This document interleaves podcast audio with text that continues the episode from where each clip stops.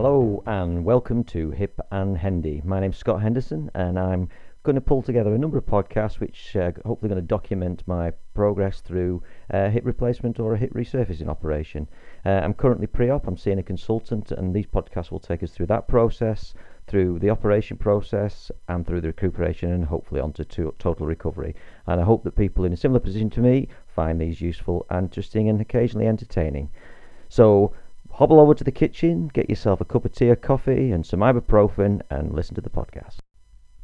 So, as I said in uh, the main introduction there, uh, my name is Scott Henderson. I'm uh, I'm 49. I'm 50 in October of this year. Uh, I'm married with four kids, and I live in uh, West Yorkshire in the UK. Um, so, from a qualification perspective, uh, I, I, basically have no qualifications for, for doing these podcasts, other than I'm I'm a sufferer, obviously, of arthritis in my hip. I've got it in both hips, but uh, the main problem that I have, and particularly painful one, is, is the right, my right hip. Um, it's a hereditary hereditary complaint. Um, my father had that. His father before him. My dad's had his. Uh, he had his um, hip replaced uh, about 25 or so years ago, and he's still going strong on his initial original hip, which is obviously bodes well, hopefully for myself. Uh, but he had that, his hip replaced. His brothers had his, their hips replaced, as far as I'm aware, and certainly his dad had a had a hip problem uh, when he was when he was still around. So I have no qualifications as far as medical is concerned, but it's something that, uh, uh from a family perspective and from an individual perspective, um, I, I've obviously got quite a lot of experience on that. Um, I think a lot of the, the problems that I've suffered with over the over the years and, and that have led to the, the problem where I am now have been exacerbated by the fact that I've played a lot of sports. I've played a heck of a lot of football, played a of a lot of cricket, and I'm really uh, into cycling and running. Uh, and I'm still doing that to this day, and I'll come back to that a little, little bit in, and how that's been affected by the pain that I'm suffering on these uh, uh, uh in, on these sort of uh, on these runs or bike rides that I'm doing at the moment.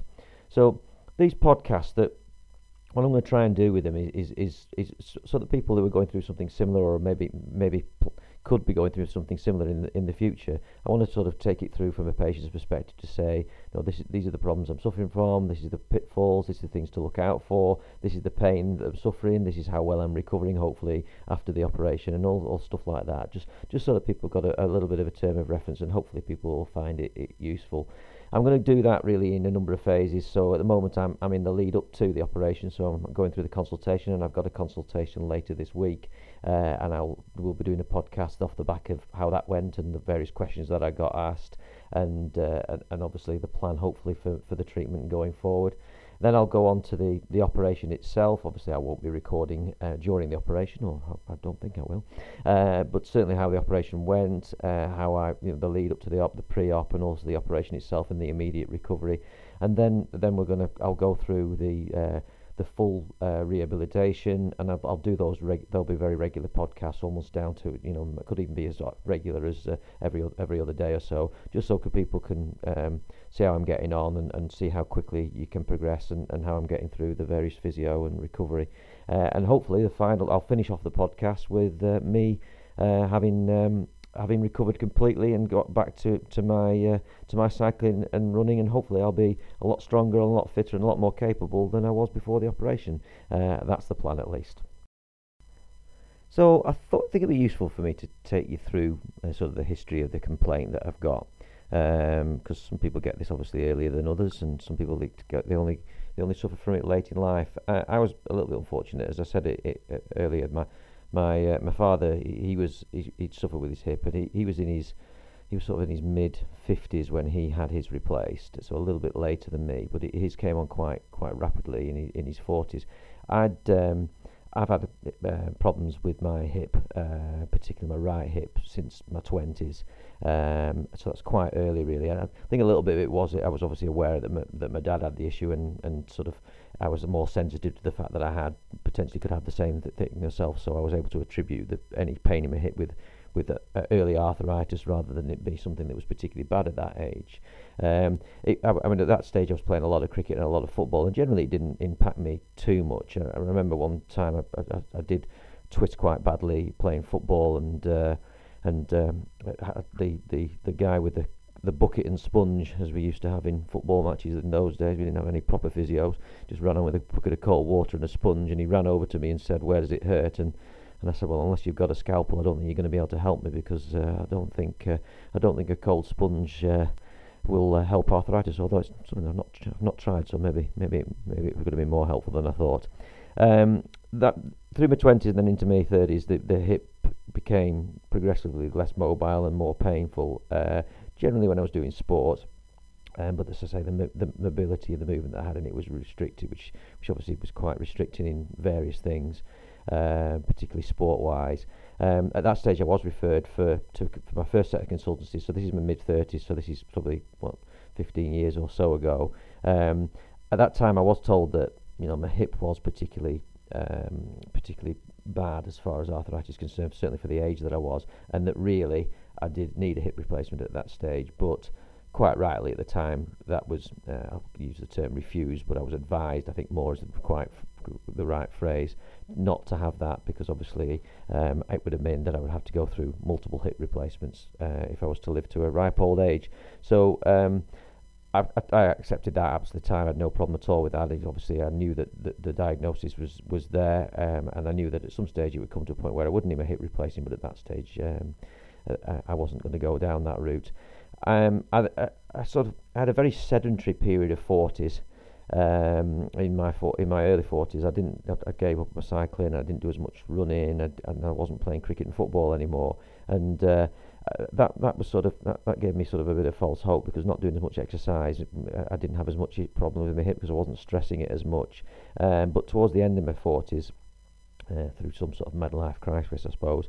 Um, I, I, got back into my cycling, got back into my running, and also started playing cricket again. Uh, and I, that was very aware that that uh, that that was that the hip was a lot lot more um, advanced in arthritis than I'd, than I'd originally uh, really envisaged. And later on, I'll talk sort of talk through how the uh, how that's impacted me um, in in all of those sports. So earlier this year, um, I got to the point where it was clear that my the, the, restriction in movement and but mainly the pain uh, that I was suffering in my hip. I needed to do something about it being a bloke, uh, I put that off and off and off, and it was only when I was going to the doctor for something completely unrelated that I just added into the conversation at the end of the conversation with the GP. Um, I'm, I'm really struggling with my hip. I've had these, you know, I've had this issue for a long period of time, and could you look at it? Um, he did various tests for me from from a sort of a movement perspective, and in, in basically in my right hip, I, he he. Uh, he diagnosed in inverted commas that I had no movement whatsoever in that hip, and he said that uh, that's it, it really needs to be to be to be looked at that. So so I was referred in, in initially to a consultant. In the lead up to that consultation, I I, I, I thought, well, okay, you're really going to have to concentrate and get yourself get yourself right if you are going to go through the, the, full operation here from a fitness perspective. So uh, in in parallel to that, I, I you know I started to to sort of eat properly and do a lot more exercise than I'd done previously after that sedentary 40s that I talked about. So I've lost approaching 15 kilos. I'm now at about 72 kilos um, um, since I started with losing weight, which was about February of this year. Uh, and I began running uh, more regularly, and I began cycling significantly re- regularly. Um, and uh, that led up to having the initial consultation uh, with one of the consultants at uh, at um, Calderdale Royal, which is uh, in Halifax in the UK. I mean, they were great, and I've nothing but praise for, for the NHS and all of this. The, the, the guy said, yeah, you, you, looked at that, and he said, you need a, you, you, your hip is extremely uh, arthritic, particularly your right one. The left one is showing signs of arthritis, but is is is is, in his words manageable, and I would agree with that. Um, but his his his um, recommendation was, whilst I do need a hip replacement, and that wasn't come as a surprise given I'd been told that sort of 15 years earlier, was was that I should wait because uh, every year I put off the hip replacement was obviously a year uh, where I'm less likely to have to have a second hip replacement. And he obviously told, inf- informed me of the risk of a second uh, hip replacement, and you know from an operational perspective, it's, it's, a lot less straightforward than just the, single one. Um, I, I, accepted that consultation and that, that recommendation and advice, but but on on on sort of reviewing that over the next couple of months or so, I, I, and also having a conversation with with my uh, good friend and brother-in-law um, Neil, who he, he, he advised me. Said, "Well, you know, what's the good of having a, a good hip when you're no longer active? Because you know, if I if I could put it off for a number of years, then you know I could be in my mid 50s by then, or even a little bit later. But I'm less likely and less inclined to be to be doing any um, active sport at that stage, which was a was a real pivotal moment for me. So I, I booked back into um, to the consultant to, to see if he could um, if I could revisit that that um, decision that it, or that recommendation that he's made he was he was more than up for that, and he'd actually said that in the original consultation. He said, if any time you want to come back to me and, and have this discussion, then feel free to do that. And and uh, so I, I booked back in there, and uh, I made the decision to, to, to obviously sort of lay on thick uh, between um, between us on this podcast, as in to say, look, because I really wanted this this sorting so I could get the full mobility back from my from my running and my, and my cycling and my cricket. Um, and uh, so I, I told the consultant, I said, no, you know, I'm, I'm doing a lot of running, I'm doing a lot of cycling, and, and I really need this hip to be able to continue to do that and keep my, you know, my standard of life up and quality of life up. Um, didn't quite expect the, the response, but having thought about it, it was an absolutely correct response from the consultant, where he said, "Well, if that's the case, then I can't really help you because a traditional hip replacement, um, you'll wear it away in no time doing all that exercise that you've just described to me, Scott." So uh, he uh, he said that effectively he can't help me, uh, which was a little bit of a shock. It wasn't a disappointment because it was it was the correct decision. But what he did do was he referred me to a consultant who does, um, I, I believe the term, and I will update this in future podcasts, but is is a hip resurfacing, uh, and I believe that it involves um, titanium uh, or metal um, parts rather than ceramic and and plastic, uh, and that's the consultant that I will be seeing later today, hopefully for, for to get an update on on uh, on actually having some uh, some surgical procedures.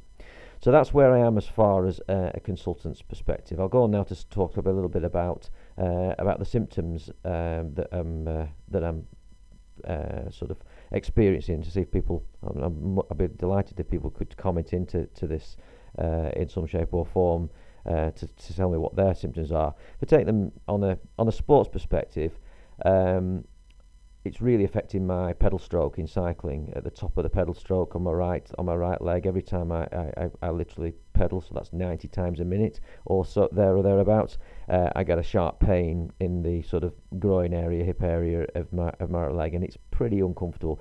It does, and this is why I kept, I've kept cycling. It does sort of free up a little bit over the ride, but it's still pretty painful. Standing up isn't so bad. I can get out the saddle and, and cycle normally, but sitting down is is is pretty painful, particularly the first few miles, uh, and it's obviously particularly um, sore going up steep steep inclines, which are which in West Yorkshire are pretty hard to avoid. So that's how it affects me in my cycling. For um, running, um, I'm really got into my running. Uh, I've been um, I've been hooked onto some podcasts by a guy called Coach Jeff out in Australia, which are which are aimed at the, the any types of cyclists. But I'm the more rec- uh, so sorry runners. I'm more of a recreational runner, and they're great for me. I just put those in my ears and and uh, and run along uh, to those, and there's some, some great advice, and they're, they're really humorous podcasts that uh, that, he, that that guy does. So I've really been enjoying me, me running with that podcast being a big part of it. To be honest with you, uh, running is fine for about six or so kilometres or four miles in in old terms uh, in in, uh, in, in the UK, and uh, and on the flat I, I, I'm I'm okay, but beyond that I start to really really struggle, and the pain pretty much can sometimes um, restrict me to a walk rather than a jog or a run. Um, the the um, I went out the other day, for example, and I did 13 kilometres, which was silly, really. I was, I was, I was in between dropping off and uh, dropping my son off at uh, Cub Scouts and picking him up, and I had about an hour and a half to do. So I did approaching an hour and a half. Now the first eight or so kilometres, I was fine, and I was on a canal towpath, so it was, it was fairly flat. But uh, there was a couple of inclines around eight kilometres, which really, really hurt me from a hip perspective. And it was obviously the change of angle and the and the and the having to put a little bit more stress on the hip. And uh, pretty much by the end of the uh, uh, the 13 kilometres um, that, that I ended up doing, uh, I would I'd, I'd, completely slowed down to a shuffle rather than I wasn't going to let myself uh, walk, which is stupid and stubborn, I know, but I wasn't going to do that. Um, but uh, so so it, that's how it affects me from a running perspective. It's quite it's quite sore on inclines, and to say that it does, you know, there's no way I could sort of commit to do a, a half marathon, for example, because I just wouldn't get around that distance without the pain becoming too much. Cricket um, is. I used to play cricket at a fairly high standard. I still do to a degree. I play for a local club called Todmorden Cricket Club, which is in the Lancashire League. Uh, we've just won we won the league uh, earlier this week, and which was I was part of, which was great. Um, it restricts me quite a bit. So in the field, turning and, and, and chasing the ball in the in the field um, is is quite painful and difficult. And and batting, there are certain strokes, certain shots that I can't play that I used to be able to play quite normally. Uh, and bowling is a complete no-no, uh, as in because you know, I just I simply can't can't do that at all anymore with my hip. I'm hoping that uh, when I go through these operations that, that that's improved. So that's how it um, so that how it affects me from my sports perspective more a more day to day perspective, this is probably more important really at the end of the day because sports I love my sport and it's important for people to do the right you know the requisite amount of exercise, but day to day living is a th- is a thing where it is you know this is significantly impacting me now. Um, the symptoms are, are, are numerous, so the the I, I get an extreme burning sensation uh, in in the in the joint, which is it's very very uncomfortable. Uh, it, it, literally feels red hot uh, in, in the in the hip, and obviously that's the inflammation. Um, can can sort of sort that out through cocodamol and and ibuprofen to a degree, but pretty much I'm in constant pain with that. Uh, interestingly, on the other side, so the outer side of my hip, the point of the hip that you can feel on on, uh, on the outside of the hip, that also is very very strong. I don't know whether that's uh, the pain is very strong there. I don't know whether that's referred pain because uh, I also get pain in my knee and in my foot, which is uh, which is almost certainly referred pain down the leg. Uh, the stiffness is uh, quite extreme. I mean, I have no movement at all. Uh, when I stand, my left leg, my my uh, toes point to midday, whereas my toes on my right foot, foot are probably somewhere around quarter past two, and that's just due to the fact that, that I can't straighten my leg into a normal position that I used to be able to do that. Um, the probably the most the biggest impact of all is is, is on my sleep. Uh, I I most nights I'm woken up three four times a night because uh, obviously you turn over and you lie on your hip or you stretch your leg in some way and because it's stiffened up um, I get extremely um, difficult night's sleep on, on a lot of occasions. Try and manage that by paracetamol, ibuprofen, and, and codeine, but um, I don't want to take codeine too much. Cocodamol it obviously can be addictive, uh, and paracetamol doesn't quite cut it anymore. Ibuprofen works, but it's uh, again it's not something that I want to take too much of because obviously the impact you can have on on on your on your sort of gastric areas. Other areas I struggle with, uh, rather comically, sitting down on the lavatory and standing back up uh, is extremely difficult and painful. Uh, I can't well, I can, but it's extremely painful to, put, painful to put my sh- right shoe and sock on. Uh, and my lovely wife, Julie, um, regularly has to do that for me if she's around. Certainly, uh, that, that, she'll, she'll do that for me. And getting in and out of the car finally is, is, is extremely difficult. I've got a little bit of a low seat in my car, and I, I literally have to fall into the car uh, and it's it's even painful actually shutting the door behind me because I can't actually I haven't got that range of movement to bend over and, and shut the door. So all in all, a pretty miserable sort of um, sight I am from time to time, whether I'm putting my shoe on, getting out of the car, or or uh, or just making my way around the house. And um, and uh, I'm sure my kids and wife are sick of hearing me grunting and groaning with the uh, with the discomfort that I get. It's you know it's not going to kill me. It's not going to uh, you know, it doesn't reduce me to, to tears or anything along those lines, but it's pretty much constant and it's pretty miserable most of the time. Uh, but uh, hopefully, the, the operation that I'm just going to go through is uh, is going to sort all that out. Okay, so that's um, I think that'll that'll do for the first cast. Um, in summary, as I said later this week, I've got my consultancy, um, and that will be the subject of my next cast.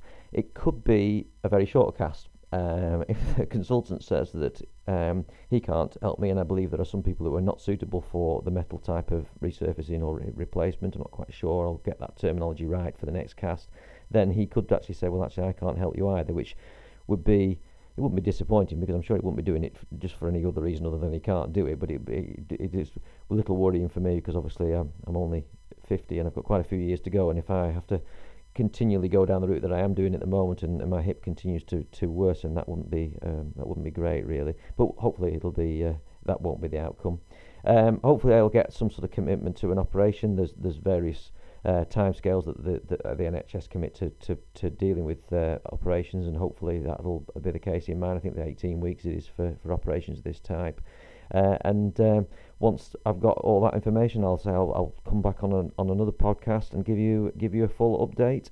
Thank you for listening. Hopefully it was useful. Hopefully it was a little bit informative. I know a lot of it was history, but that I thought that was necessary to give you a bit of background so that my the future cast made you know a little bit of uh, of sense. If you are able to respond, I'll put my um, email address in, in in find a way of doing that on the. Uh, in fact, I can tell you now. It's uh, it's Scooby underscore slippers at yahoo.co.uk. Maybe I'll tell you why it's that in a future cast. Uh, and uh, hopefully you'll come back to um, subscribe to these casts and uh, come back to listen to them in the future. Many thanks for listening. Hopefully it was useful, and I'll speak to you again soon.